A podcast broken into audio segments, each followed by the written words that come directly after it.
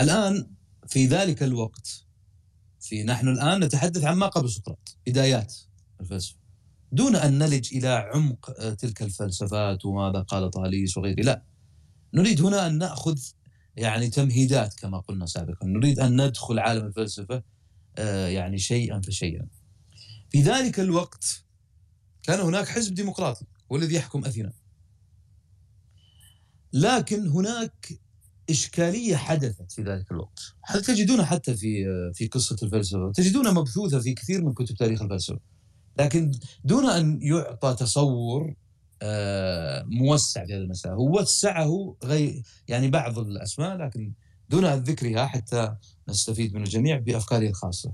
الآن الأغنياء في ذلك الوقت هم الذين أقاموا الدنيا ولم يعقدوها على الواقع الأغنياء. على عكس أنا أريد أن أقارن فقط لتقريب الصورة. على عكس مثلا في عصر لنقل ماركس مثلا الذين قاموا الدنيا هم الفقراء. طيب في ذلك الوقت لماذا قام هؤلاء الأغنياء بهذا الأمر؟ هذه معلومة. لكن المطلوب هنا تحليليا تصوريا حتى يعني تبدأ تقول رأيك بناء على منطق أو المنطق الذي ذكرناه أو بناء على قراءاتك يعني. يعني تكون أدواتك فلسفية. ما هو التصور لهذه المسألة؟ ما علاقة ما قاموا به من أفكار؟ ما الذي كان يدور في ذهن هذا الغني من أفكار؟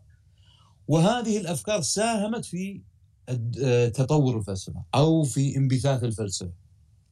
يعني حاول أن تربط بطريقة أخرى حاول أن تربط الأفكار التي في عقل الغني والأفكار التي في عقل الفيلسوف. ما الرابط بينها؟ لماذا نشأت هذه الفكرة عند الفيلسوف من خلال رؤيته لما قام به الغني؟ الغني ما قام بهذا إلا بفكرة في رأسه. والفيلسوف عندما رأى هذا الموقف أيضا بزغت في عقله فكرة. ما الرابط بين الفكرتين. أنت كيف تتصور المسألة؟ بأدواتك الفلسفية بأدوات الفلسفة يعني. ثم بعد ذلك كما قلت ترسل وننشرها بهذه الطريقة. يعني اعتبروها واجب. لكن يعني ينتهي هذا مع بداية الدرس القادم حتى لأننا سنأخذ أيضا تأملات أخرى وتساؤلات أخرى ولعلها تكون أيضا يعني فاتحة باب. نعم.